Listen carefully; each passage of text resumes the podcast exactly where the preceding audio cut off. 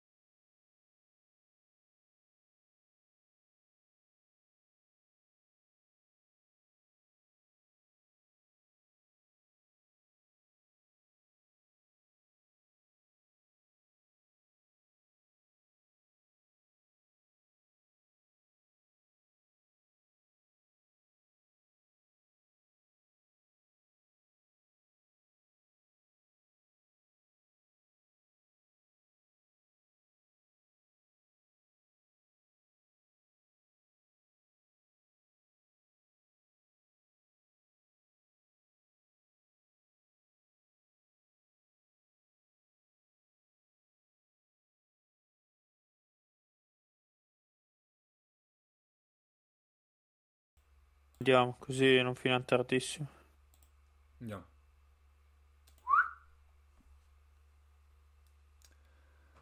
Va bene, bentornati su FreeMP, 10° episodio della quinta stagione, live, episodio live. Ciao Neis. Ciao a tutti. Ciao Ennio. Buonasera, intervengo qui da Mons Hainaut.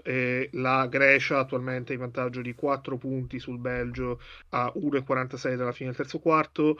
Con il risultato acquisito a Belgrado, se la Grecia dovesse vincere questa partita sarebbe qualificata al mondiale, con Dimitris Itoudis che tirerebbe un discreto sospiro di sollievo. Ciao K, ciao a tutti. Vediamo. Volevo fare questo intervento da tutto il calcio minuto per minuto, perché le poche volte che riusciamo a fare una live con qualcosa del genere è sempre bello. È sempre bello, sì. Adesso arriva Nick, che ha appena scritto sul gruppo, quindi sta arrivando. Intanto ci scaldiamo un po' mentre aspettiamo che un po' la gente arrivi. E invece la gente che ci ascolterà... la puntata normalmente, quindi col podcast normale, invece si attaccherà perché sta sentendo delle cose vuote nel frattempo. Ci accettiamo domande live su Telegram, questo possiamo dirlo. Sì, certo. Come ho scritto in giro, potete farci le domande qui, su Telegram, su Spreaker, strumenti ce li avete, poi sta a voi farcele o meno. No, non vi diamo i nostri numeri di telefono personali perché siamo delle persone riservate. Ma... vabbè, tanto chiunque ti può scrivere su Telegram ormai, quindi...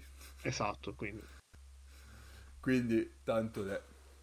Va bene, mentre aspettiamo Nick, mentre aspettiamo che un po' la gente arrivi, che oggi siamo stati puntualissimi, abbiamo detto alle 10 e alle 10 abbiamo iniziato, pazzesco. Ennio, vuoi farmi la domanda? Certo Cappe, allora Cappe, facciamo una domanda un po' a tema calcistico, perché abbiamo capito che quest'anno è l'anno dello scudetto del Napoli. Allora, io ti chiedo Cappe, tu hai la possibilità di diventare Luciano Spalletti, cioè un personaggio... Ah, ok. Sì, un personaggio, cioè tu diventi Spalletti, okay. Un personaggio carismatico... Entri in una chat di basket, sento parlare di Luciano Spalletti e ho detto vabbè, avrò sbagliato podcast, scusate. Ciao Nick, tutto bene? Ma sì dai, non c'è male, stanno male tutti in casa tranne me, quindi va bene. Ottimo. No, ma poi spiegherò il perché della domanda su Spalletti, non per lo scudetto l'imminente scudetto del Napoli, ma per un altro motivo. Allora, Cappe, quindi hai la possibilità di diventare Luciano Spalletti che porta il Napoli a vincere lo scudetto, okay. Quindi diventi fondamentalmente un eroe di una delle città più belle del mondo, erigeranno statue, murales attorno a te, non dovrai mai più pagare una pizza napoletana perché ovunque andrai a Napoli per tutta la tua vita ti pagheranno la pizza, ti offriranno la pizza. Che sogno. Quindi esatto, cioè veramente a Napoli diventi il re di Napoli, ecco, mettiamola così. C'è un ma però, diventi Luciano Spalletti, quindi diventi una persona incredibilmente carismatica, un opinion leader fondamentalmente, ma ogni giorno, almeno un'ora al giorno, avrai Francesco Totti in diretta a reti unificate che parlerà male di te e ti insulterà perché gli hai rovinato l'ultimo anno di carriera. Accetti? Erpupone.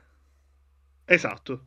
Erpupone, praticamente quando all'orario in cui c'è tipo non c'è più affari i soliti ignoti, striscia notizie, eccetera, eccetera, in realtà c'è una striscia di Erpupone che ti insulta. Bellissimo. Quindi massimo share, massima audience e tutto. Ma io probabilmente accetto, tanto mi fa solo bravo, giusto, ci vuole un coraggio, ci vuole. Ma poi coraggio, scusate, perché... cioè, pizze gratis tutta la vita, ma stiamo scherzando? No, ma è giusto, perché tutti i grandi personaggi comunque non possono essere adorati all'unisono, ma devono avere degli haters. Quindi... Esatto. Ed fa parte della vita dei personaggi così, saperli gestire. Tanti haters, tanto onore, è il nuovo motto. Questo è potenzialmente un bel titolo per la puntata. Esatto. No, spiego perché. Allora, mi è venuta in mente una cosa molto particolare, abbastanza tricologica, ovvero che nel basket europeo gli allenatori bravi, se ci pensate, sono pochi pelati. Cioè, rispetto al calcio, dove la percentuale di pelati è molto più alta, specialmente se parliamo di allenatori italiani, che siano pelati che l'hanno accettato o pelati che non si sono rassegnati e si sono fatti ricrescere i capelli, e ogni riferimento ad allenatori pugliesi che allenano a Londra è del tutto casuale. E nel calcio sono tantissimi gli allenatori pelati, nel basket pochi. E quindi è una cosa un po' strana, e invece nel basket sta nelle palestre al calduccio. Non lo so, è una cazzata. Beh, diciamo che se diciamo che se avessimo dei fondi da investire in qualcosa, io farei la mozione per investire in una ricerca che spieghi perché gli allenatori di successo della pallacanestro europea hanno i capelli. Perché in realtà è una cosa limitata alla pallacanestro europea, perché in NBA invece sono tanti gli allenatori pelati. Indice di correlazione tra capelli e capacità di coaching. Il mondo dello sport, della pallacanestro professionista. Bello, la leggerei. Esatto. Bene. Sicuramente si trova un R2 abbastanza buono. Assolutamente. Abbiamo iniziato a parlare di abbiamo iniziato parlando di capelli, quindi non possiamo che migliorare in questa trasmissione. Effettivamente il salto da Spalletti a capelli è un bel salto, eh? Cioè, in effetti... Ecco. C'è anche dell'offesa latente, a quanto pare. Esattamente. Vabbè, ma siamo qua tutti adesso, finalmente siamo tutti, abbiamo aspettato un pochetto, direi che possiamo andare subito, lesti, dritti, all'argomento di giornata, che ovviamente l'Italia si è qualificata al mondiale, il prossimo mondiale, e quindi con una partita... Perché noi non siamo il calcio. Noi al mondiale ci andiamo. Assolutamente, per la seconda volta, pazzesco. L'orario è stato un po' infame, la partita è stata un po' tesa. Io però non l'ho vista, quindi vi do subito la parola, perché ovviamente non ho potuto connettermi alle 4. Ho visto l'ultimo quarto in differita, quindi quando ci arriviamo magari mi inserisco anch'io, ma nel frattempo chi vuole lanciarsi per parlare un po' della partita si lanci pure. Ennio, se vuoi ti lascio andare, perché io l'ho vista tutta, però gli ultimi 6 minuti li ho visti distratto dai bambini, li sto rivedendo al volo adesso, quindi se vuoi andare te mentre tu ne parli, io finisco di vedere tipo a 1:30 per gli ultimi 5 minuti e così completo la partita, e poi Nick, posso parlare con completa cognizione di causa. Esatto. Allora, secondo me, per quanto riguarda il primo tempo, i temi sono essenzialmente due, perché in realtà è stata una partita strana, nel senso che se tu la vedi come si è sviluppata, hai una Georgia che va molto di più a folate contro un'Italia che invece è molto più costante, e contando che l'Italia ha giocato senza diversi dei suoi migliori giocatori, più uno che è stato fatto fuori per delle decisioni francamente allucinanti, è un po' una sorpresa, perché certo la difesa della Georgia, specialmente pensando a quello che era stata a Brescia, è stata tutt'altro che irresistibile, perché prendere 85 in casa dall'Italia senza Fontecchio, Melli, Polonara, Gallinari, sono tanti, e comunque l'Italia ha tirato 16 su 40 da 3, che è tanto, ma sono stati tutti tiri abbastanza ben costruiti. Ricci ha fatto 2 su 7, ma io credo che di tiri forzati di Ricci in tutta la partita ce ne siano stati relativamente pochi. Ci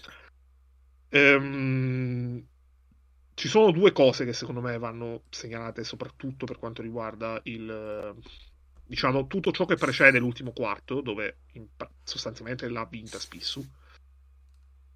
E la prima è il fatto che tutti i giocatori che sono scesi in campo per l'Italia, chi più chi meno, hanno dato un contributo tangibile, con un'eccezione, e quell'eccezione è Moraschini, che io sono assolutamente d'accordo sul motivo principale della convocazione di Moraschini, ovvero ricoinvolgere nel gruppo un giocatore che ha fatto parte di questo gruppo a pieno titolo, perché Moraschini ha vinto il Preolimpico, ha giocato l'Olimpiade, era nel gruppo azzurro fino al momento della squalifica, si vede benissimo che non ha giocato per un anno a pallacanestro competitiva, e prima della convocazione aveva giocato qualche partita con Venezia, tra l'altro non ovviamente brillantemente, ma è perfettamente normale, e convocarlo ci stava, però secondo me dargli addirittura dei minuti, cioè, io l'ho visto molto in difficoltà, tra l'altro contro una Georgia tutt'altro che resistibile, perché è entrato in campo che c'era abbastanza la second unit, piuttosto che i vari McFadden e comunque i giocatori, i titolari, ecco, mettiamola così. A me è sembrato un giro dietro praticamente sempre, e infatti è durato 4 minuti. Però sono 4 minuti in cui fondamentalmente il ritmo della squadra si è abbastanza interrotto, e a contribuire all'interruzione del ritmo c'è stato il fatto che è stato buttato fuori per 2 decisioni oltre il fiscale, perché in una partita che sino a quel momento non era stata nervosa, non era stata cattiva, e con tutto il rispetto per la Real Tbilisi non si giocava certamente in un posto tipo H, buttare fuori per antisportivo più fallo tecnico per simulazione un giocatore, chiunque esso sia, è esagerato ed è ingiustificabile, perché l'antisportivo fischiato a Mannion è molto fiscale, tenendo conto pure del fatto che poi su dei contatti veramente antisportivo, sempre nel primo tempo, non c'è stata la stessa una valutazione dello stesso tenore, che Shengelia non abbia avuto problemi di falli nel corso della partita è un trattamento da star, piuttosto che una reale dimostrazione di come sia stato l'arbitraggio. Cioè, se certe cose in difesa che ha fatto Shengelia le avesse fatte un giocatore che non ha lo status di Shengelia, quel giocatore, per quanto di talento potesse essere, avrebbe avuto un minutaggio decisamente inferiore, perché avrebbe avuto problemi di falli. E nel secondo tempo si è abbastanza aggiustata la situazione dal punto di vista dell'arbitraggio, il che è comunque una cosa importante da sottolineare, perché gli arbitri hanno tempo di allinearsi su come sta andando la partita all'intervallo, perché ovviamente quando vanno allo spogliatoio anche loro hanno la possibilità di confrontarsi. Il fatto che si siano confrontati e abbiano capito che fino a quel momento stavano rovinando essenzialmente una partita che era una bella partita di pallacanestro giocata tra due squadre di buon livello, in un contesto ovviamente che non è altissimo, però comunque è un contesto di valore, perché c'era in palio la qualificazione mondiale, e forse continuare con delle valutazioni eccessivamente fiscali quando non aveva senso valutare in quella direzione era esagerato. Infatti ci sono state tantissime chiamate non facili da pescare nel secondo tempo, che invece sono state valutate correttamente. Per il resto è stata giocata una grandissima partita a Tessitori, perché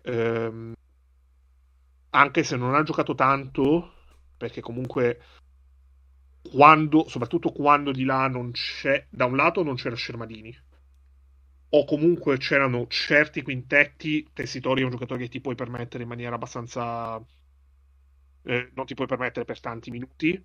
Biliga ti dà molta più possibilità dal punto di vista difensivo, soprattutto sui cambi, però Tessitori in attacco è stato splendido, non solo come finalizzatore ma anche come supporto, e questo, cioè, Tessitori è un po' la nostra versione del teorema Schermadini, perché Tessitori alle finestre FIBA è un giocatore di altissimo livello. Poi ovviamente quando la squadra al completo è il 12°, come abbiamo visto adesso all'Europeo, anzi il 13°. A me è piaciuta a livello di scelte la partita di Ricci, perché in un contesto dove per larghi tratti abbiamo fatto fatica ad attaccare, a fare canestro, il che è strano perché abbiamo fatto 85 punti, Ricci non ha mai esitato a prendersi dei tiri che doveva prendersi, e il fatto che abbia tirato 3 su 11 dal campo è un po' bugiardo. E poi comunque è un giocatore che soprattutto a livello di rimbalzo dell'attacco ci ha dato veramente veramente tanto. Giusto un numero: dopo che abbiamo perso male la lotta al rimbalzo con la Spagna, contro una squadra più fisica di noi, nonostante mancassero Bitadze e Mamukelashvili, abbiamo fatto 32 pari, che non è poco. Una nota sola la voglio tirare su Petrucelli, che è un giocatore che in questo inizio di stagione in Italia ha sostanzialmente dominato. A questo livello deve un po' trovare il suo posto. Ha avuto un paio di fiammate interessanti, però di certo non è stato sicuramente uno dei più incisivi sui due lati del campo. Il fatto che in Italia domini, questo deve darvi comunque qualche indicazione su come il livello del nostro campionato sia abbastanza distante da quello che noi crediamo sia realmente. Guarda, mi collego a questo discorso qua, perché... ma chi crede che sia realmente? Attenzione! Buonasera. Sono dottorando qua. Cosa è successo qua? No. Magari. E non si lavora. Mamma mia, gliel'hai tirato. Mago? No, ho sentito, non ho sentito più niente. Dica. Dico, non si lavora stasera? No. No. No. Ho appena finito. Bravo. Hai accelerato solo per noi, ammettilo, dai. Sì, ho accelerato su di voi proprio. Questa è l'Italia che ci piace, l'Italia che non lavora per ascoltare i podcast, anzi per produrre podcast. Molto bene. Vai Nick, prosegui. No, dicevo che sul discorso del livello, comunque secondo me questi anni di finestre della nazionale comunque ti dicono di come ormai il movimento italiano abbia sicuramente dei problemi, lo sappiamo, a produrre giocatori di alto livello, abbia soprattutto premi a produrre centri, però ti produce una quantità di giocatori di livello medio che per le finestre sono ottimali, sì. Perché se noi guardiamo i risultati della nazionale italiana, è stata una delle nazionali più costanti nelle finestre, cioè comunque vuoi, perché comunque appunto giocano nazionali che non sono quelle standard, diciamo, con un livello di talento standard nelle finestre. L'Italia comunque può permettersi di, con le squadre che manda in campo durante le finestre, di abbassare sì ovviamente il proprio livello, però di mantenere un livello medio abbastanza uniforme, perché comunque appunto ha tutti questi giocatori che anche fuori dal contesto NBA e Eurolega sono giocatori di un valore medio comunque rispettabile, e quindi tu riesci a limitare i danni. Cioè io credo che quello che stanno mostrando, ci pensavo l'altro giorno tra l'altro, queste finestre, come ci siano squadre che ovviamente le accusano molto di più. La stessa Serbia per esempio l'ha accusata molto, molto più di noi, e la Croazia, cioè ci sono squadre appunto, la Croazia non si era qualificata ai mondiali, la Croazia può essere, è rimasta fuori le finestre, un europeo non si era qualificata ai due mondiali. Esatto. La Slovenia stessa, anche se chiaramente vabbè, per la Slovenia è chiaro che la Slovenia è un outlier perché ha picchi di talento, però chiaramente non può avere magari la stessa produzione in quanto a quantità, però l'Italia, secondo me il movimento si sta stabilizzando verso la produzione, soprattutto verso la maturità agonistica di questi giocatori, che diventano giocatori affidabili appunto per il campionato di Serie A, hanno un livello medio comunque discreto, e in queste finestre qua ti consentono comunque di fare il tuo alla fine la nazionale si qualifica, non dico tranquillamente, però sostanzialmente se vedi il cammino ha fatto il suo. Questa partita qua abbiamo cercato un po' di incasinarci alla fine, però sostanzialmente abbiamo fatto il nostro, abbiamo preso una qualificazione da un mondiale che non è una cosa scontata, anche se va bene, adesso è stata allargata e tutto quanto, però vedendo anche altre nazionali non era così scontata e quindi questa Scusami, faccio una parentesi per chiarire un attimo un concetto.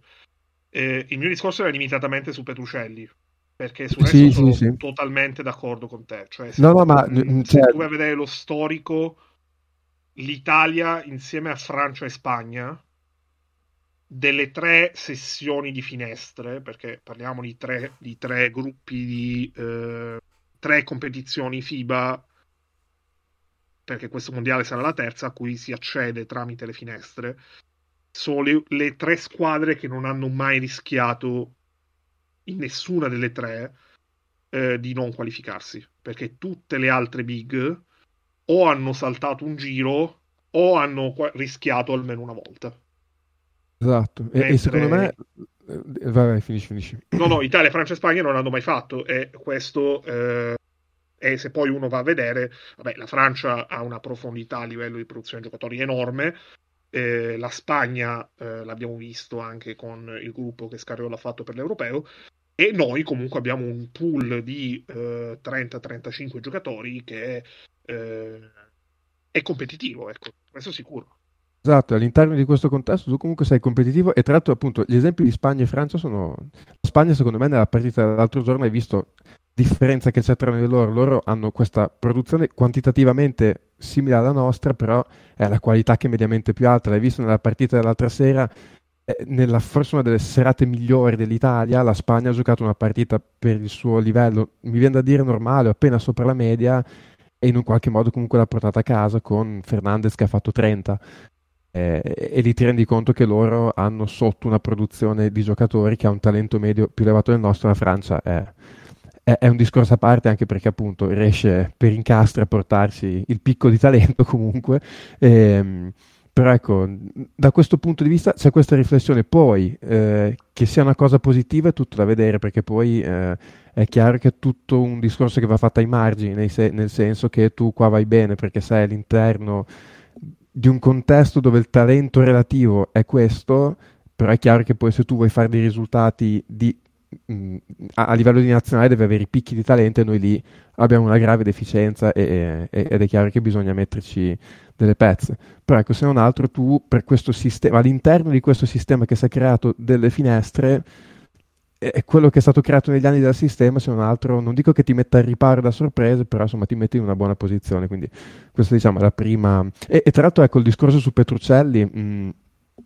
comunque ci sta, nel senso che giocatori così per assurdo capaci che vadano meglio nel campionato dove hanno una squadra che si mette completamente nelle loro mani, piuttosto che qui dove devono essere uno dei tanti ed è l'esempio un po' diciamo di Mannion, cioè che in Virtus deve essere uno dei tanti e non riesce a rendere, e qui Pozzecco gli ha chiaramente detto noi, cioè, per fare dei punti in attacco vedi da te e vedi il Mannion che non vedi mai durante l'anno, anche perché vabbè il livello è un altro, quindi e ci sta secondo me anche che Petrucelli abbia delle fatiche in nazionale che non ha con la squadra di club. E l'altra faccia della medaglia, Nico. Esatto. Comunque ecco, adesso al di là dei discorsi diciamo sul così generali sulla partita, a me l'Italia quando giochi in questa modalità piace più che altro perché ha un'identità ben precisa e la rispetta, cioè anche appunto questo rapporto 20 tiri da 2, 40 tiri da 3 è molto estremo, però comunque secondo me ha molto senso, perché quando hai questo roster è quello che devi fare, a maggior ragione nel momento in cui poi esce Mannion dopo 6 minuti di campo appunto per quella porcheria che hanno fatto gli arbitri, e tu sostanzialmente perdi l'unica guardia che può arrivare al ferro, non tanto perché può tirare contro il lungo, ma perché col primo passo riesce ad arrivare prima del lungo al ferro, e quindi sostanzialmente Mannion è l'unico esterno di questo roster che può arrivare al ferro, e tu a quel punto magari hai anche degli esterni che ti creano un vantaggio, però poi dopo ti devi affidare di scarichi sul perimetro al tiro da 3 sperando che vada dentro, e da quel punto di vista secondo me l'Italia è stata brava comunque a seguire quella strada, che poi per carità stasera pagato, perché mettere 16 tripla aiuta decisamente, sì. Però ecco, mi piace quando gioco con questa identità molto precisa e molto specifica, e anche qua un plauso a Pozzecco, perché comunque secondo me è una cosa troppo poco sottolineata come le sue squadre abbiamo visto giocare. Io porto sempre l'esempio di Sassari, che giocava un basket che era completamente l'opposto di questo, ed è stata una squadra bellissima, e questa nazionale comunque gioca con questo stile di gioco che è perfettamente funzionale, ed è sempre lo stesso allenatore, poi con lo staff dietro che l'aiuta tutto quanto, però comunque questo secondo me è un merito che a Pozzecco va assolutamente riconosciuto.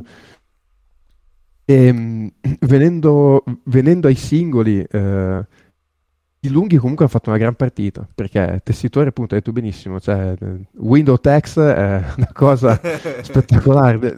Le cifre di Tessitori con la nazionale nelle finestre, sì, non do le medie, no, ma sono numeri da incredibili, cioè stasera fa 15 punti in 15 minuti, che col 100% dal campo, cioè dominante.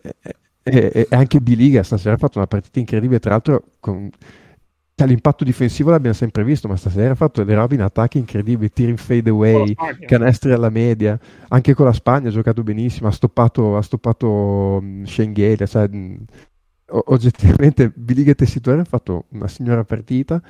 Non mi è dispiaciuto in queste due partite anche come è stato in campo Severini, che comunque se non sbaglio era all'esordio con la senior.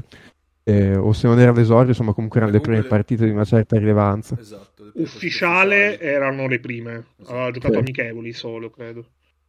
Comunque, cioè, poi per carità, lui è un 4 che spazza il campo, però mi è piaciuto, cioè, stato in campo, non ti sembrava un giocatore che fosse all'esordio con la maglia della nazionale, ha messo anche un canestro importante a un certo punto stasera.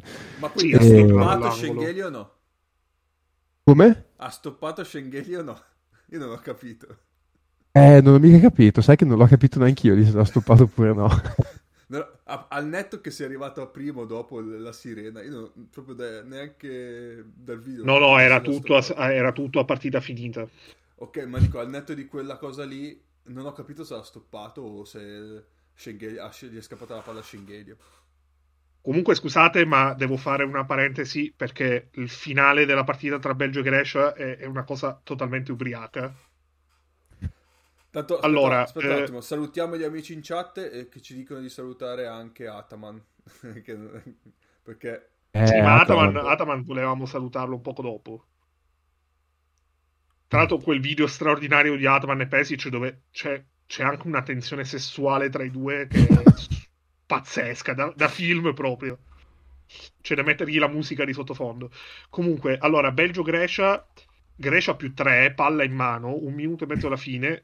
L'Arensakis fa palleggio resto e tiro in fadeaway, fa una simulazione pazzesca contro un'ottima difesa di Baco, gli fischiano fallo tecnico. Simulazione. Obaswan sbaglia sì, per simulazione, perché lui cade indietro, simula il fallo, non ci cascano, gli fischiano tecnico.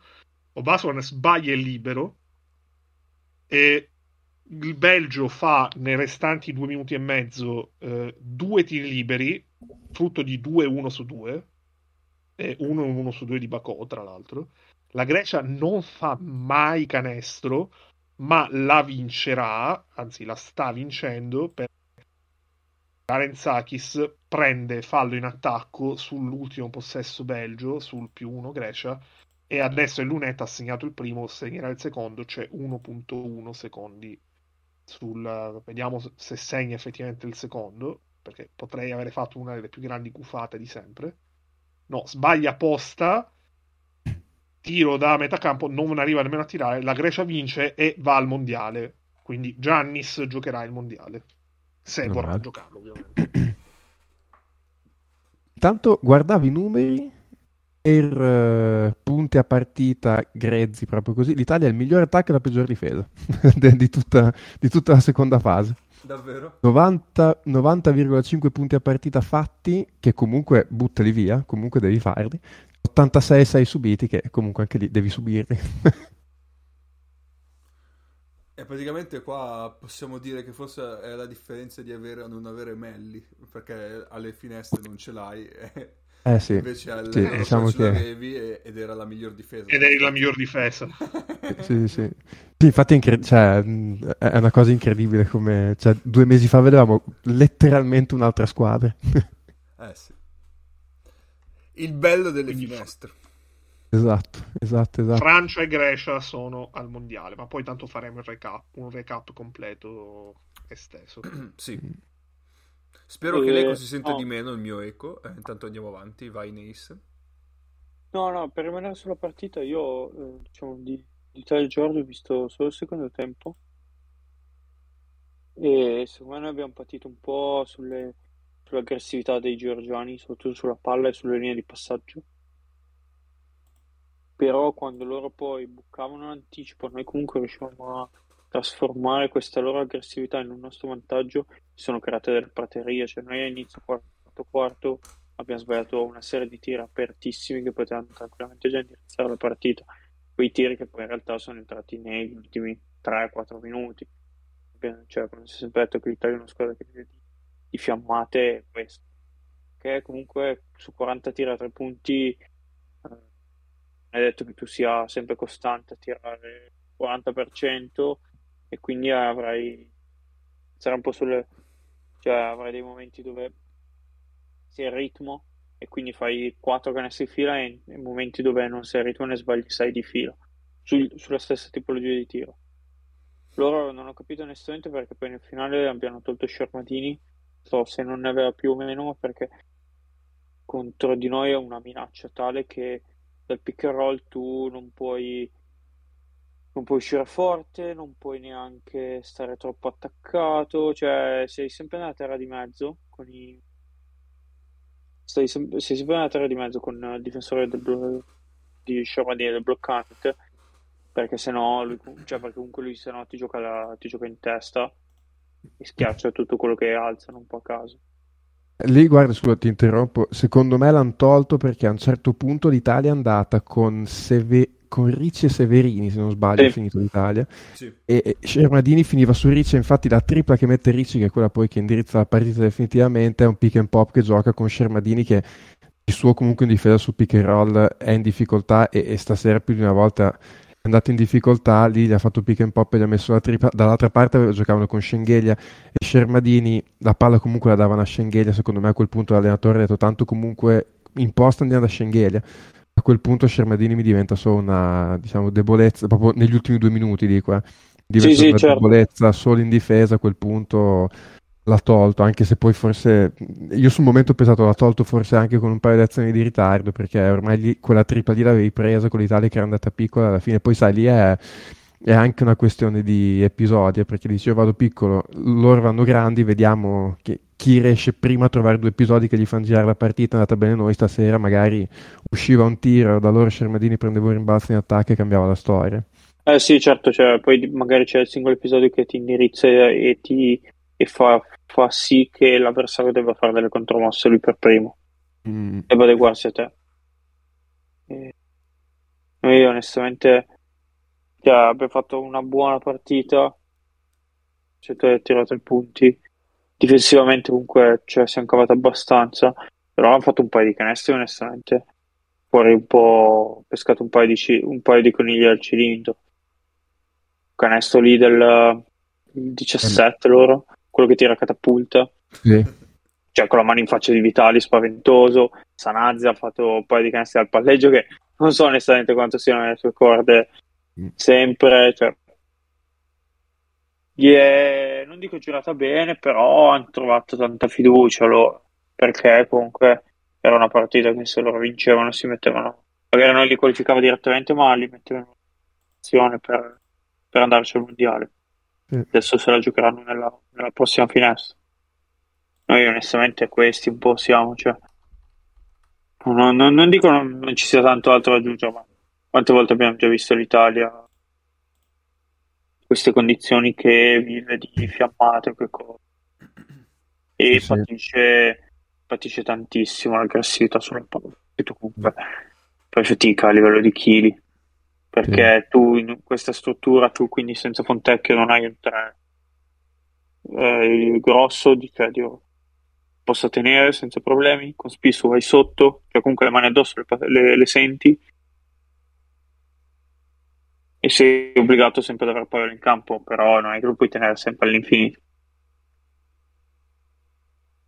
E poi però tanto... di certo vincerla sì, di questo genere fondamentale. A parte secondo me che abbiamo cannato l'ultima rimessa, perché secondo me la palla doveva andare a Spissu, e ti viene un po' d'ansia di fare 5 secondi, poi la si è mosso, alla fine al primo libero la palla è arrivata a lui e per fortuna quello 0 su 2 non è costato niente. Vai Nick. Sì, no, sulla questione della pressione loro è vero, è un'arma che noi soffriamo, però è vero anche che spesso gli si è rigirata contro. Allora tra l'altro c'è una situazione specifica proprio dove Mannion, che anche lì è stata doppiamente brava l'Italia, perché davvero secondo me Mannion ti ha tolto veramente tanto, cioè una situazione che in quei pochi minuti in cui è stato in campo aveva sfruttato bene, che usciva da questo doppio blocco, riceveva palla in centro e andando verso destra, e a quel punto lì faceva finta di andare a destra e lì gli arrivava il blocco di Biliga, che era bravissimo a riposizionare il blocco in mezzo secondo, e lì la difesa aggressiva della Georgia gli negava la destra. A quel punto però lui si ridirezionava andando verso sinistra con Biliga che aveva provato il blocco, partiva da 9 metri, a quel punto passato oltre il blocco riposizionato di Biliga aveva davvero le praterie, quindi sì, è una cosa che gli ha giocata anche contro, e avrebbe giocato contro ancora di più secondo me se Mannion avesse potuto fare la sua partita normale. Appunto doppiamente brava l'Italia a trovare il modo di vincere lo stesso sta partita, perché a quel punto non era scontato. Sì, perché comunque quel tipo di situazione dove tu sul ribaltamento hai l'esterno centrale a cui vuoi dare la palla per fargli giocare il pick and roll sull'altro lato, cioè questo lo si fa sempre, e noi probabilmente sapendo di questa nostra difficoltà, i nostri lunghi sono svegli, c'è il lungo che fa da sponda e quindi va a giocare poi di consegnati sul ribaltamento. Sì. Cioè c'è un passaggio poi tra i due lunghi, tra 4 e 5, e poi c'è il piccolo che si va a prendere il pallone direttamente lui, che ti torna utile per poi giochi di consegnati. Alla fine è già un pick nel momento in cui provi a fare il consegnato, perché la difesa è già sceglia se passare sotto o inseguire. Esatto, lì addirittura la Georgia lì imparava a passare sopra addirittura il blocco, ma con Mannion è pericolosissimo, perché poi appunto se trova anche un bloccante come Biliga che è brava a riposizionare il blocco, cioè devi essere veramente un difensore strepitoso perché non ti batta col primo passo, addirittura a 9 metri da canestro. Guarda un po' di statistiche. Mm-hmm. Vai. Ah, ok. No, su Ricci a me spiace un po' perché lui è veramente bravo, però si vede che è povero tecnicamente. Lui è sempre un po' in difficoltà quando deve finire al ferro, non ha proprio tocco. Il layup lui non ha tocco e è sempre un po' timoroso quando 2 contro 1 a 3 metri dal ferro, contro uno a grande e grosso, non ha mezzi atletici, non ha magari mezzi tecnici.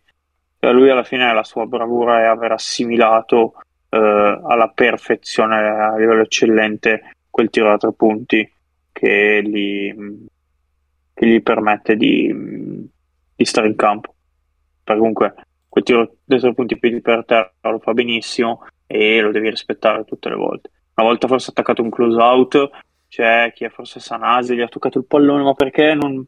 si vede che non ha quella dimestichezza di fare questo tipo di cose. Lui fa 2 o 3 movimenti fatti veramente bene, poi il resto è quel giocatore lì un po' limitato. Sì. Altro da dire? Oh mamma, che mal di gola. Cos'altro possiamo dire su sta partita? Boh, penso che abbiamo già toccato un po' i temi principali, penso che li abbiamo toccati, nel senso la qualità media e la partita. Vai Egno. Io ho messo nella chat di Discord una foto bellissima, che è troppo bella. Beh, è l'immagine del profilo di Talbasket, esatto, su Twitter. Esatto. E no, comunque, a parte che, scusate, io mentre voi parlavate ho visto quello che ha fatto l'alieno, boh, non lo so. Sì? Non l'hai visto, cioè è troppo bello. E no, comunque, secondo me avere vinto questa partita è tutto meno che scontato, ed ha veramente, ed è veramente uno dei tanti attestati per cui questa squadra è una squadra, cioè credo che per la prima volta da tanto tempo e per diversi motivi è forse una veramente una versione veramente bella della nazionale da tifare, perché cioè, anche se ci aggiungi i giocatori dell'Europeo, quindi tutti i discorsi sugli assenti, su quelli che non hanno fatto, c'erano al mondiale, poi hanno detto che all'Olimpiade non ci andava, e Hackett e Bellinelli, e questo e quell'altro, e anche della Valle volendo, anche se ovviamente non c'è stato un discorso di polemica in quel caso, cioè, questi proprio a livello di gruppo, cioè, aggiungi quelli che sono in rampa di lancio, i ragazzini, più magari quelli che potrebbero arrivare dall'America, e cioè, è veramente bello, è veramente non siamo cioè non abbiamo l'alieno, però beh, davanti a noi abbiamo un 3-4 tornei FIBA tra mondiali ed Eurobasket e magari Olimpiadi, dove potremmo vivere tanti bei momenti, e questo non è scontato, perché comunque veniamo da 18 anni di nazionale che sono stati tutto tranne che esaltanti. Sì, beh, un po' chiaramente le nazionali vanno anche un po' a cicli. Il ciclo che stiamo per avviare noi con i vari Spagnolo, Bortolani, forse anche Banchero, cioè abbastanza, come diceva Egna, abbastanza radioso. Ah, e poi faccio una parentesi molto breve sul nome che hai fatto tu. Allora, onestamente la qualificazione non era in dubbio, perché ci siamo guadagnati questa qualificazione rispondendo nel migliore dei modi a quella che era stata la sconfitta in Islanda, e fa molto ridere pensare ai toni apocalittici che si erano letti sui giornali dopo che avevamo perso quella partita in Islanda. Onestamente il fatto che a un certo punto sia stata fatta fuori la Russia, secondo me sposta zero, perché questa squadra si sarebbe qualificata comunque al mondiale, per la profondità del roster, per tutto quello che vogliamo discutere, a differenza dell'Efes. Esatto. E quindi certo, l'assenza della Russia probabilmente ci ha permesso di qualificarci con un turno d'anticipo e con una finestra d'anticipo, questo sì, però non cambia il nocciolo della questione. Farlo adesso, a novembre, invece che a febbraio, aiuta molto di più a pianificare il futuro, perché un conto è andare da Banchero a dicembre dicendogli guarda, iniziamo a pianificare il futuro, a quello che c'è bisogno perché tu venga a giocare il mondiale. E adesso un conto è dire sì, no, al mondiale ci andiamo, però sai, non ci siamo ancora qualificati, quindi fidati di noi, eccetera. No, la qualificazione ce l'ha in tasca, quindi iniziamo a parlare di cose concrete. Chiaro. Benissimo. Quindi boh, direi che sull'Italia ci siamo felici, giochiamo. Io volevo fare una domanda. Pensavo no, visto che vista la partita. No, assolutamente no, quindi volevo fare una domanda, volevo chiedervi, visto che ne state parlando tutti così bene, è la nazionale più forte di sempre? All'interno delle finestre sì, le finestre aperte sì, le finestre chiuse no. La mia risposta è assolutamente no, ma potrebbe, se tu chiedi, è una nazionale che può, ora uso un termine molto retorico, ma è un concetto che è stato ribadito abbastanza spesso durante l'Europeo, è una nazionale che può... patria. No. No, è una nazionale che può emozionare, questo sì, perché comunque il basket, al di là di tutti i discorsi che facciamo dal punto di vista analitico, è molto anche emozione, è uno sport che ha centinaia di eventi nel corso di una partita. Sì, emozione, il quindi... fatto del campo, il pubblico che te scina.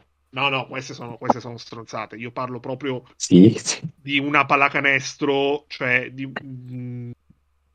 una squadra che è in grado di passare, perché comunque è tutto meno che banale, dall'essere una difesa di altissimo livello, nonostante ha dei giocatori, cioè più di sistema che per capacità individuali dei giocatori, ha un attacco...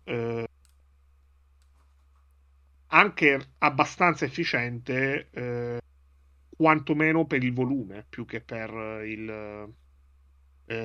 il talento in sé dei giocatori in campo. Quindi può fare entrambe le cose, le può fare bene a livelli comunque buoni.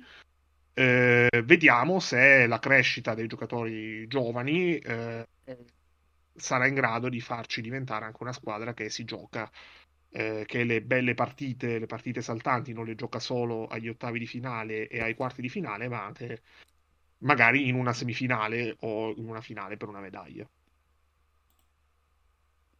La seconda domanda è... No, vai. No, ma faccio la seconda domanda. È una nazionale che fa emozionare, quindi una nazionale da sogno. Beh, certo, assolutamente sì. È detto da un piemontese. No, la seconda domanda, molto, molto intelligente anche questa, è: quant'è che l'Italia ha smesso di essere un cavaliere d'Otaraki con la pettinatura che aveva? Non ho capito il nome che hai detto. Michele Vitali. Quello potrebbe essere l'effetto del figlio, per distinguersi della paiola, secondo me, perché a un certo punto sembrava uno del Calderogo, tipo. Poi non so, deve essere successo qualcosa, però no, ma sai, in realtà secondo me è che è sempre così, è che i georgiani sono praticamente, cioè, sembrano un'armata di dotrachi, e quindi perdi un po', cioè, e quindi lui sembra meno dotraco, ma in realtà è sempre così, perché effettivamente i georgiani capeggiati da Toco potrebbero essere, cioè, in modo giusto potrebbero essere un esercito di dotrachi, effettivamente. Assolutamente. Ma visto che parliamo di Michele Vitali, io ho un'altra osservazione, ovviamente anche questa molto intelligente. Anche a voi sembra che Michele Vitali di faccia proprio sia ringiovanito piuttosto che invecchiato, cioè sembra che abbia 5 anni di meno rispetto a Tokyo. L'unica persona che fa un figlio e ringiovanisce, c'è qualcosa che non quadra qua. Ne dimostra almeno 10 di meno. Potresti chiedere i consigli, Nick? No, ma per me ormai credo che sia tardi, li avrei dovuti chiedere un po' prima, però sì, in effetti. Comunque, cioè, su quello che diceva Nick prima, sto pensandoci un attimo, poi ho letto le dichiarazioni di Pozzecco l'altro giorno. Praticamente tu devi costruire i giocatori più forti possibili, perché però non siano abbastanza forti da essere dei pezzi fondamentali di una squadra di Eurolega. Tipo. Esattamente. Okay, oppure è un casino, Cazzo no, Fontecchio ci è uscito troppo forte, adesso non lo possiamo più usare nelle finestre, mannaggia. Un giocatore di Eurolega che sono... comunque giochino in squadre che non giocano il giorno che giochi tu come nazionale, ma anche. La squadra te li lascia, ti concede. No, aspetta. La base è incredibile. Ma aggiungo, per renderla ancora più complessa, che non giochino né per Ataman né nel Panathinaikos né nell'Olympiakos, perché di là, se no, c'è il manuale Shengelia, bisogna fare il bilancino.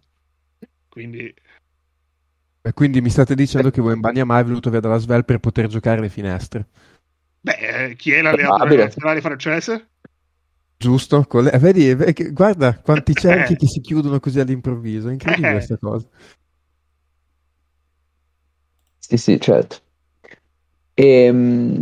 No, però cioè, questa roba è oggettivamente ridicola, cioè, che stiamo qui a parlare di squadre mozzate e praticamente funziona che chi ha i giocatori meno forti che però si adattano meglio alla situazione è avvantaggiato. Ma oltre che ovviamente è tutto vero, McFadden è uno dei giocatori più forti che esistano nelle qualificazioni per dire, cioè vabbè adesso viene tutto però. Ma oltre a questo, la cosa secondo me allucinante è che noi pensavamo che una svolta in positivo di questa situazione poteva arrivare dal fatto che le squadre di vertice a livello europeo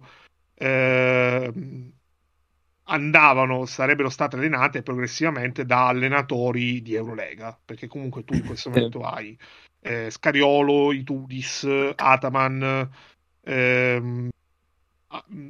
comunque cioè Pesic e Collè non allenano in Eurolega, però sono allenatori di primo piano nel basket europeo, e invece l'arrivo degli allenatori di Eurolega ha, se possibile, complicato la situazione, perché la roba di Ataman con i serbi, con Mizic, con la gestione, tutto, poi il fatto che Serbia e Turchia sono nello stesso girone è fantastico, è allucinante, e in tutto questo, cioè, l'unica cosa che Bodiroga, in qualità di nuovo CEO, il nuovo presidente di Eurolega, ha fatto è stata anticipare Italia-Spagna, cioè Milano-Virtus, ma io sono abbastanza convinto che è stato fatto esclusivamente perché c'era Scariolo, che certo, è sia l'allenatore della squadra campione del mondo e d'Europa che l'allenatore di una squadra di Eurolega.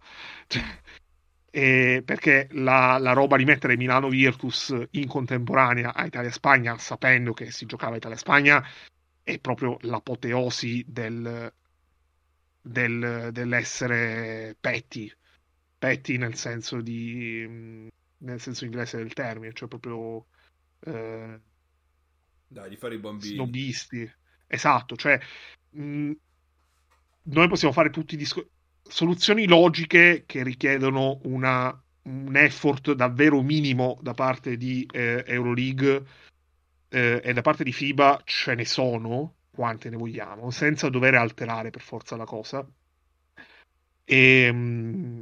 FIBA ha accorpato tutte le partite in 2 giorni, in 2 uniche giornate, e questa è una soluzione, una prima soluzione logica.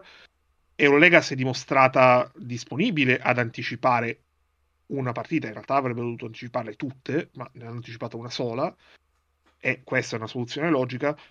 Io onestamente, anche dopo la sceneggiata che ha fatto, ha tirato su Ataman, ha tirato su Panathinaikos e Olympiakos, perché se X concede 2 giocatori, Y concede 2 giocatori, e non sia mai che ne concede 3, perché altrimenti anche X deve concederne 3. E io non voglio più sentire il discorso, onestamente, Eurolega non si ferma perché NBA non si ferma, perché è 6 anni che questa è la scusa, l'unica scusa utilizzata per giustificare il fatto che Eurolega non si ferma, e francamente è una scusa che non regge, perché Eurolega in questi 6 anni ha tutto meno che dimostrato di essere un prodotto con l'autorità e lo spessore e il potere dal punto di vista politico che ha NBA. NBA fa il cazzo che vuole, ma fa il cazzo che vuole perché sa benissimo di poterselo permettere. E Eurolega non ha dimostrato di poter fare il cazzo, di potersi permettere di fare il cazzo che vuole, semplicemente. Quindi si parlassero una buona volta adesso. Sarà, cioè, ovviamente non per questa stagione, ma quest'estate la smettessero. E poi sul discorso degli arbitri, sì, l'arbitraggio medio FIBA è scarso, però no, la soluzione non è mettere gli arbitri di Eurolega, perché gli arbitri di Eurolega non sono sicuramente, cioè, la differenza fondamentale tra gli arbitri di Eurolega e gli arbitri FIBA è che gli arbitri di Eurolega sono o più esperti, ma perché sono arbitri che lo fanno soprattutto in professione, perché Eurolega paga molto di più a livello di proprio gettoni rispetto a quanto non fanno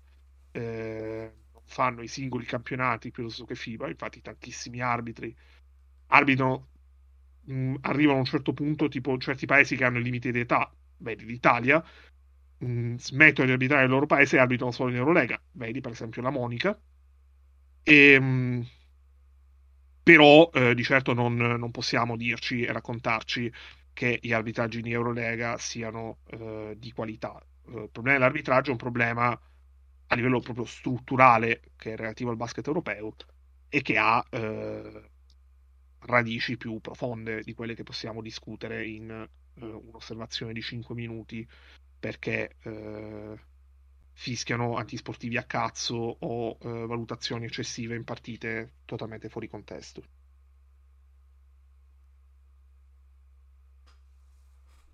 Yes. Va bene. Altre questioni generali sull'Italia? Mago, tu che ti hai lanciato quelle domande, se no andiamo al prossimo argomento. No, direi che o si è mutato e non si è accorto che si è mutato. No, ok. Ma no, scusate, però l'ho fatto per non tossirvi nelle orecchie, quindi abbiate pietà.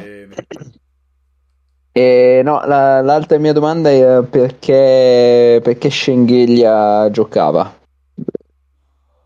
Perché Shengelia in qualsiasi contratto che firma mette sempre la postilla, l'ha fatto al Sesca quando prendeva molto di più, mette la postilla non mi dovete rompere il cazzo quando ci sono le finestre, io gioco con la Georgia. Ok, quindi è proprio una clausola del suo contratto. Sì, secondo me a questo punto lo è, perché al Sesca lo faceva, cioè era proprio scritto espressamente. Infatti l'avevano contestato tantissimo perché Georgiano era andato a giocare in Russia. Sì. Secondo me alla Virtus è stata la stessa cosa. Ok. Poi la Virtus in realtà però è una cosa così, perché ha concesso anche Bakò, per esempio. Sì. È una cosa così cioè al di là di tutto, che poi sia giusto o non giusto, però una roba del genere è esposta. Certo.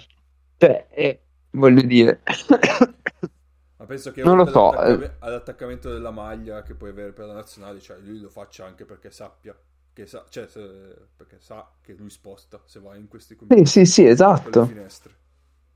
Esatto.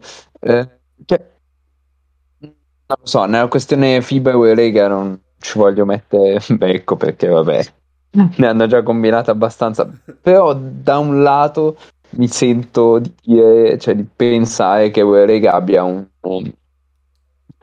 come dire una scusante in più, nel senso che FIBA, cioè, ha messo dentro delle finestre quando l'NBA gioca. Questo è un fatto che non si può negare e che comunque va a influire sul risultato delle partite. È questo, cioè, chiaro. Perché il discorso che facciamo dicendo sostanzialmente devi avere giocatori più scarsi cioè più forti possibili, ma che siano scarsi, eccetera eccetera, di fatto è quello. Cioè, anche se tu lo puoi fare riferendoti a FIBA, cioè a Eurolega, ma lo puoi fare anche riferendoti all'NBA. Allora, è totalmente giusto. Io però vi faccio una domanda. Presupponiamo un contesto in cui Eurolega si ferma durante le finestre FIBA. Quindi tutte le squadre, europee, possono contare su praticamente tutti i migliori giocatori tranne i giocatori NBA.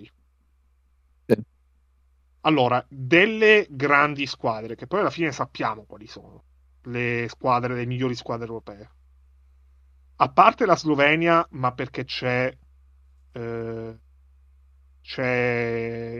fenomeno, chi è che rischierebbe veramente la pelle ogni volta? Posso che comunque la Slovenia a questo giro ce l'ha fatta, perché ha sfruttato bene i momenti in cui c'era Doncic, nel senso che le ha vinte praticamente tutte, tranne perdendo solo quella in Germania, e poi nelle altre partite, quelle senza Doncic, senza quelli di Eurolega, cioè senza Toby, senza Premi, una parte delle volte ha avuto risultati migliori rispetto allo scorso giro.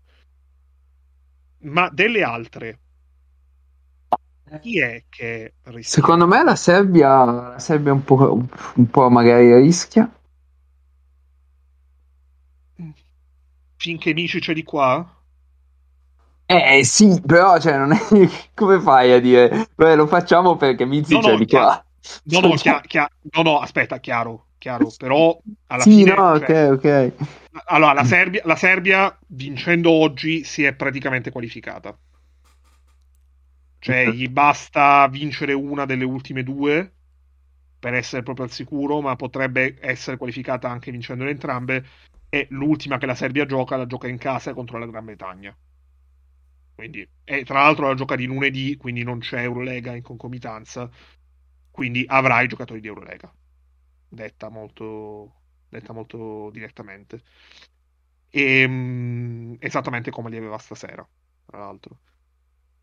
Mi fa ridere, però okay. No, sì, è un discorso molto allucinante, sono assolutamente d'accordo, cioè. Però ragionando in un contesto come questo, cioè secondo me se togliamo la Lettonia... Ma la Lettonia a questo giro però ha dominato. Però nel senso, se metti dentro i giocatori di Eurolega cambiano i rapporti di forza. Nel senso che non si qualifica, dici? Nel senso che magari la Lettonia aggiunge... non forse nessuno. Mentre le altre squadre che giocano contro la Lettonia aggiungono dei giocatori, se metti i giocatori di Eurolega dentro. Sì, è vero, però ti faccio sempre relativo l'esempio. Allora, sto pensando a chi perde di più, cioè a chi guadagna meno dall'aggiunta dei giocatori di Eurolega. Ok. No, la Lettonia è una buona risposta, questo senza dubbio. Ti faccio una risposta che è un po' una provocazione. La Spagna. Cioè la Spagna non alza realmente così tanto il suo livello dei giocatori di Eurolega. Esatto. Ci sta. Poi... Beh, anche la... Paradossalmente la Slovenia. La Germania, forse. Esatto, stavo per dire la Germania anch'io. Perché alla fine quelli forti sono di là. Qua, sì, è vero. Qua c'è giocatori di complemento che però anche se non vanno... Cioè anche quando vanno comunque non è che spostano tantissimo. Sì, forse nelle due tedesche, esatto. Cioè, Modulo, ma... Ecco, e Voigtman. Modulo, Obst. Wellerbeb, certo. Esempio. E la Lituania invece, secondo voi? Allora, la Lituania è un discorso abbastanza strano, perché la Lituania nelle due qualificazioni al mondiale che sono più difficili, nonostante abbia avuto nel frattempo credo abbia cambiato 3 allenatori nelle due qualificazioni al mondiale, e non ha mai rischiato, cioè ha sempre trovato abbastanza la quadratura del cerchio. Ma questo credo dipenda anche dal fatto che le lituane che giocano in Eurocup e in Champions hanno dei buoni giocatori. Mm-hmm. I due top sono di là in NBA, ma non c'è una stessa. Esatto. Infatti, cioè è vero che recupera tutto lo Žalgiris, però sì, però in realtà l'aggiunta più importante è Jokubaitis, probabilmente, più che lo Žalgiris.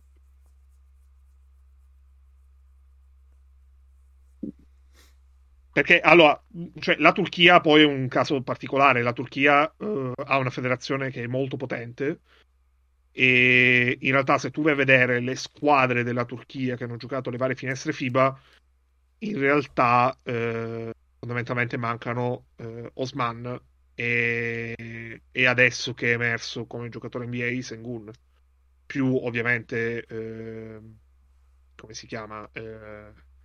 Seven e Korkmaz. Mancano i 4 NBA, ma la Turchia è sempre andata abbastanza vicino a schierare sempre la migliore squadra possibile a livello europeo, punto.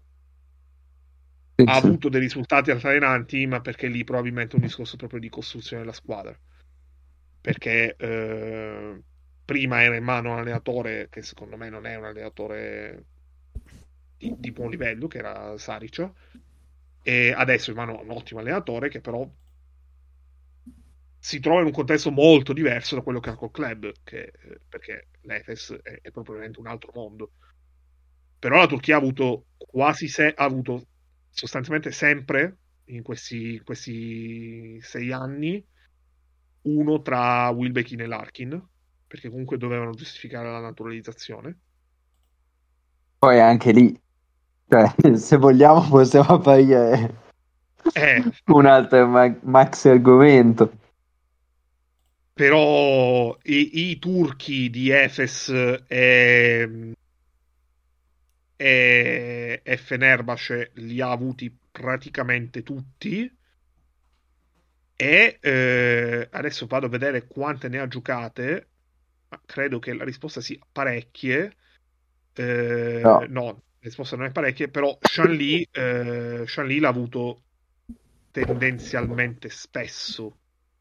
Ho capito, se poi puoi sceglierti anche quelli da naturalizzare in modo che ci siano alle finestre, e quelli da naturalizzare quando non ci sono più le finestre prendi un ulteriore vantaggio. C'è da dire che ci sono nazionali che ne fanno proprio, ne naturalizzano uno a finestra. Sì, certo. La Macedonia del Nord in questo è proprio campione mondiale probabilmente, perché è un'altra roba che aggiunge, che toglie credibilità alla manifestazione, sicuro. Ma secondo me toglie credibilità più che alla manifestazione proprio all'intero contesto delle nazionali. Sì. Infatti io sono per l'abolizione, lo sapete. Chiaro, la Macedonia del Nord ha la fila di giocatori che magari giocano in Spagna, dove è in assoluto il campionato più importante a livello europeo, che ha ancora la distinzione tra comunitari ed extra, alla fila di giocatori americani che fa l'apparizione in partita ufficiale con la Macedonia del Nord, diventa comunitario e quindi diventa ricchissimo, cioè un giocatore molto più appetibile sul mercato spagnolo. In tutto questo la Spagna è riuscita a naturalizzare l'unico che non giocava in Spagna. Bravi, complimenti. Bravi tutti. Va bene.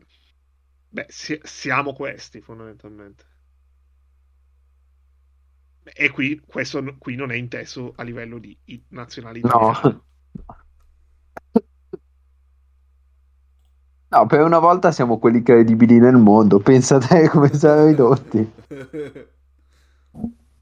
Beh, quelli con una credibilità internazionale siete voi. Beh, a posto. Beh, se Embiid effettivamente giocherà con la nazionale francese, siamo rimasti noi e i lituani, forse. Serbi. È vero. Beh, anche se c'è tipo Panther. C'è Panther che ha fatto capire: guardate che io giocherei volentieri con la Serbia. E Panther è il passaporto, tra l'altro.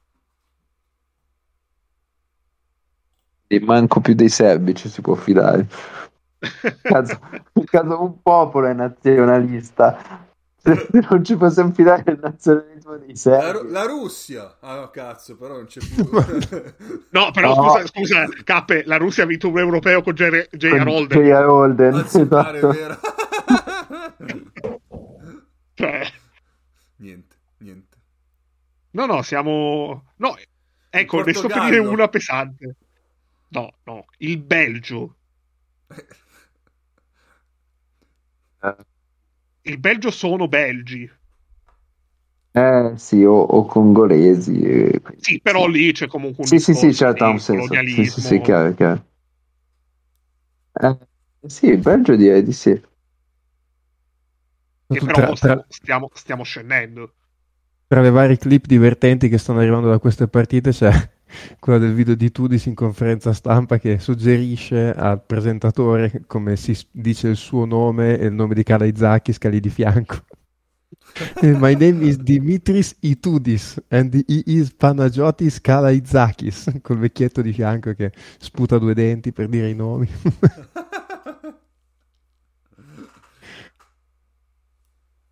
Bene. Sì. Vabbè, quindi sì, queste sono le problematiche rispetto alle finestre, purtroppo, che non penso verranno risolte a breve. Però, come diceva oggi Mago su Twitter, se le finestre FIBA hanno i doppi vetri, possono tornare molto utili in questo periodo storico. Poi è importante aprirle per arieggiare la stanza. Esatto. Caso di basket europeo, così arieggiate spesso, che tanto. Va bene. Facciamo la carrellata sulle varie qualificate? Vai. Allora, gruppo I, abbiamo qualificate Lettonia e Grecia. Manca una vittoria alla Serbia, come dicevamo, che non è matematicamente qualificata perché è 0-2 col Belgio. Quindi, però, almeno di... Sì, però devo dire che una delle due l'ha persa con la nazionale completa, cioè mancava solo Jokic. E però diciamo che a meno di cataclismi, Lettonia, Serbia e Grecia saranno al mondiale, ecco. Cioè non basterebbe nemmeno un suicidio di Pesic, probabilmente, con tutta la probabilità. Quindi spiace per Ataman, e un abbraccio caloroso. Poi gruppo J, Germania, Finlandia e Slovenia, queste tre sono sicure. Qui salutano con rammarici diversi tra loro la Svezia, che comunque è 5 vinte e 5 perse, quindi ha fatto un buon ruolino. Quante partite ha giocato Marcus Ericsson? Te lo dico subito. Meno male che non c'è Neis, se no chiedeva di dire, ecco. Allora, credo 0, però ne ha giocate 2 ieri, ecco. Ecco, figurati. Allora, no, ne ha giocate 8 Denzel Anderson e ne ha giocate 10 Victor Gaddefors. Cosa? Grande Gaddefors. Mamma mia. Forse vi ricorderete di lui per... Vabbè. Poi, va bene. Israele 3-7 ed Estonia 2-8, tante care cose. Poi esatto, Povero Asia, nel caso Israele è fuori, ok. Tanto cioè, parlando... Israele sì, è vero, però diciamo che Germania, Finlandia e Slovenia, anche gli europei ci hanno detto che sono superiori sì. Come squadre. Cioè, tra l'altro, parlando di Svezia, un nostro utente in chat ci ricordava che la Croazia è una di quelle nazioni più vessate dalle finestre, perché sono due qualificazioni che non strappa nessun biglietto. Sì, vero. Ci sono da dire due cose, però. Cioè, io non biasimo la Croazia per due motivi semplicissimi. La prima, perché la Croazia è uscita al primo turno, dove uscire obiettivamente è... ti devi impegnare. Sì. Ti devi veramente impegnare. E il secondo, la Croazia, da quando ha vinto la finale del Preolimpico a Torino, non ha fatto altro che fare ridere a tipo tutte le competizioni internazionali. Giusto, perché il karma deve colpire, esatto. Deve colpire piano, dolorosamente, ripetutamente per anni. Giusto. Quindi così. Mi piace perché la Croazia ha tanti giocatori che sono simpatici. No, sì, uno dei momenti più dolorosi della mia vita è stato quello, no, è giusto che soffrano loro, Petrovic, no, è giusto che soffrano. Ah, e poi danno un lavoro ad Aza Petrovic nel 2022, quindi... Ecco. Io ce l'ho alto Tomati, Aza Petrovic. Poi parli di Livore a me, capito? Allora, gruppo K, Francia e Lituania sono qualificate, l'ultimo posto se lo giocano Montenegro, Bosnia e Ungheria. Prego? No, hai detto Ungheria, mi ero subito... È un po' complicata la situazione di Zoltan, perché giocano in Lituania il 23 febbraio, quindi vi dovete scansare. Detta molto tranquilla. In Lituania, ok. E poi ospitano la Bosnia. La gente giusta, e poi? E poi ospitano la Bosnia all'ultima giornata. Ecco, 23 febbraio, partita da vedere, hashtag, questa ve la dovete segnare già ora perché probabilmente sarà una guerra non solo sportiva. Bosnia-Montenegro, scontro diretto, all'andata è finita +19 Montenegro, quindi io fossi in voi quella sera non prenderei impegni. Poi gruppo nostro, abbiamo fatto una live di TMP quella sera. È possibile. Gruppo nostro, vabbè, Spagna e Italia sono qualificate, l'ultimo posto se lo contendono, qui ovviamente giova ricordarlo, questo gruppo avrà una qualificata strana perché è saltata la Russia, però cazzi loro, detta molto senza peli sulla lingua, Georgia, Islanda e Ucraina.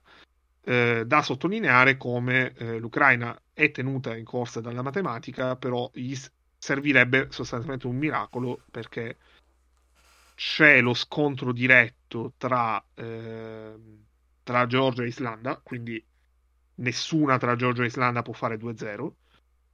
Però l'Ucraina è dietro nel confronto diretto, quindi deve fare un miracolo per qualificarsi. Molto più probabilmente la qualificata sarà la vincente di Georgia-Islanda a febbraio, e la Georgia è molto favorita perché l'altra partita gioca in Olanda, mentre l'Islanda ospiterà la Spagna. Poi negli altri continenti, molto brevemente, in America... Magari Israele si qualifica in Asia, aggiornaci. Allora, l'unica certa nelle Americhe, visto che siamo live possiamo dirlo, ma in realtà nemmeno stanotte dovrebbero essere sicuri la qualificazione, è il Canada, perché gli Stati Uniti devono ancora sudarsela un po', perché hanno perso in casa la squadra, cioè gli Stati Uniti pieni di giocatori di G-League hanno perso in casa contro il Brasile di Bruno Caboclo, quindi questa puntata è omologata perché ogni puntata dei nazionali io devo citare il nome di Bruno Caboclo. In America molto... sì, hanno perso, tra l'altro il Brasile, cioè gli Stati Uniti sono allenati da Jim Boylan, gli Stati Uniti delle finestre FIBA, quindi se vi serviva un altro motivo di credibilità verso le finestre FIBA. Esatto.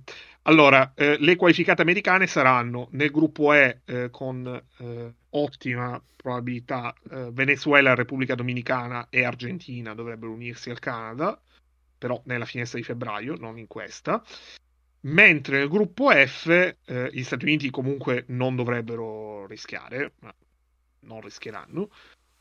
I due posti rimanenti se li giocano 4 squadre, in una corsa molto divertente, ovvero Messico, Brasile, Uruguay e Porto Rico. Tra l'altro stanotte, se volete fare nottata, ma io non ve lo consiglio, c'è Portorico-Uruguay, che è fondamentalmente uno spareggio, ovvero che chi vince ha la possibilità di continuare a sperarci per febbraio, mentre chi perde ha più di un piede e mezzo fuori. In Asia sono qualificate, oltre a Filippine e Giappone ospitanti, sono qualificate Libano, Nuova Zelanda, Australia e Cina.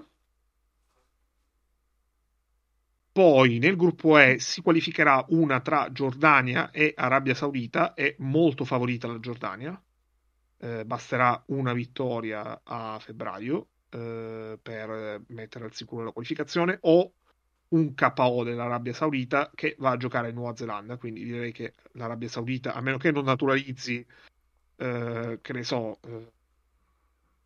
pensando, non naturalizzi Zion Williamson. Esatto. Vedere, non rischiarla, che tanto lo potrebbero fare tranquillamente, quindi esatto, stai molto attento a quello che dici. Dall'altra parte il duello per l'ultimo posto è tra Iran e Kazakistan. L'Iran è avanti di una vittoria, anche perché ha vinto 20-0 a tavolino contro l'Australia, che si è rifiutata di andare a giocare in Iran per motivi di sicurezza, anche perché è già qualificata, quindi che cazzo, chi cazzo glielo faceva fare?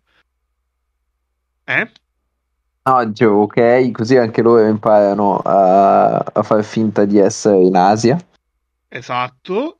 Il Kazakistan ha il vantaggio dello scontro diretto contro l'Iran, però è un cammino abbastanza complicato, perché nelle ultime due giornate hanno due trasferte sui campi di Cina e Australia, mentre l'Iran giocherà anche lei in trasferta due volte, ma in Giappone e in Cina. Le trasferte in Asia sono un piccolo problema, peraltro. Tra l'altro sottolineo che fa parte di questo girone il Bahrain, che finora nella seconda fase le ha perse tutte, però per esempio in questa finestra ha perso due volte di 13 punti in casa, una volta contro il Giappone e una volta contro la Cina. In Africa invece hanno giocato le prime tre giornate quest'estate e giocheranno le successive tre giornate a febbraio.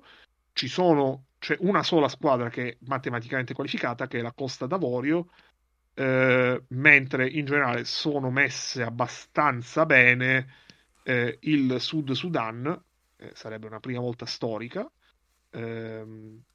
di Matiang, sì, ma credo non con Matiang, ma sta giocando.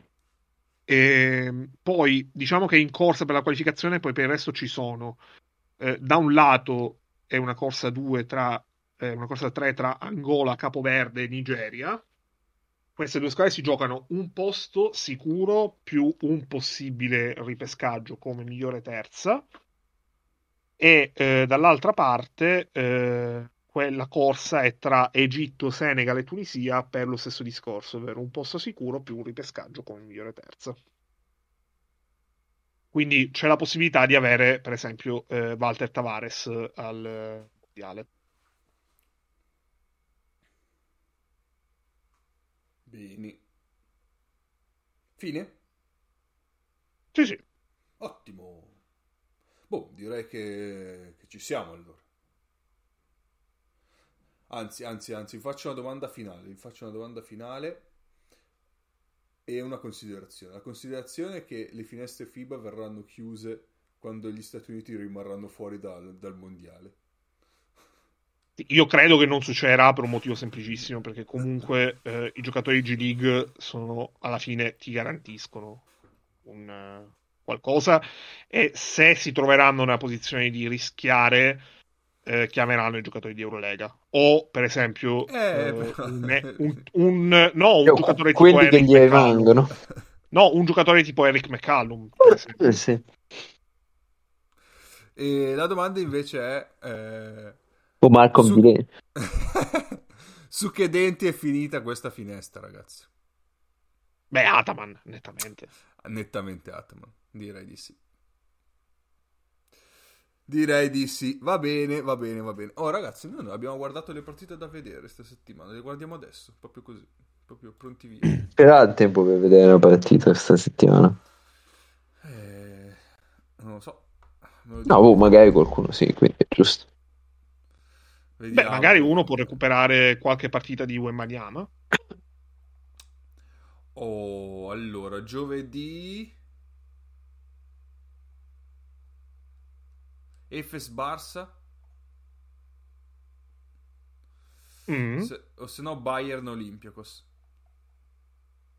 Tra l'altro Efes Barça, ovvero il motivo per cui Ataman ha detto no a Mizic che giocava con la Serbia, eppure l'ha presa in quel posto lo stesso. Esatto. Quindi, diciamo che questa cosa non ha fatto benissimo. Gli è ritornata indietro. Bayern Olympiakos non è male comunque. No, anche perché il Bayern è abbastanza in forma. E invece venerdì... Beh, venerdì ce n'è una bella. Venerdì ci possiamo proporre Fenerbahce Panathinaikos.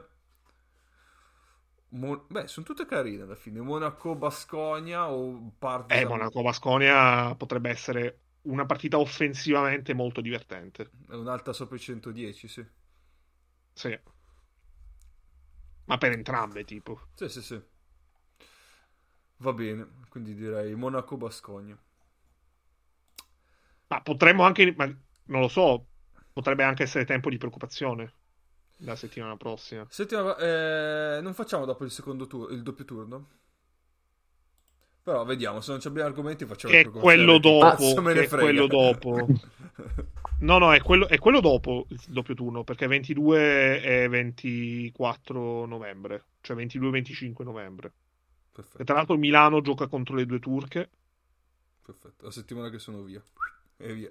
E la Virtus ospita l'Efes, cioè Ataman gioca contro la Virtus, quindi credo Nick, la settimana in cui Ataman viene a giocare a Bologna contro la Virtus, quella sarà molto divertente. Porca, quando è che hai detto che è? Perché io 25 novembre potrei essere inviato al fronte. Che tra l'altro Nick gioca a Oaca 2 giorni prima. Mentre, e questa è una polemica anticipata, questa segnatevela perché ci sarà questa polemica nell'etere bolognese, mentre l'Efes avrà un giorno in più di riposo perché giocherà il martedì e non il mercoledì, e tra l'altro gioca a Milano il martedì, quindi non deve nemmeno fare, cioè non deve nemmeno cambiare paese, ecco, mettiamola così. Tra l'altro dovesse vincere con magari una brutta partita di Milano, alla polemica si aggiungerebbe il fatto che vedi Milano poi gli ha pure stesi i tappeti rossi su richiesta di Petrucci. Probabile, sì. Facile.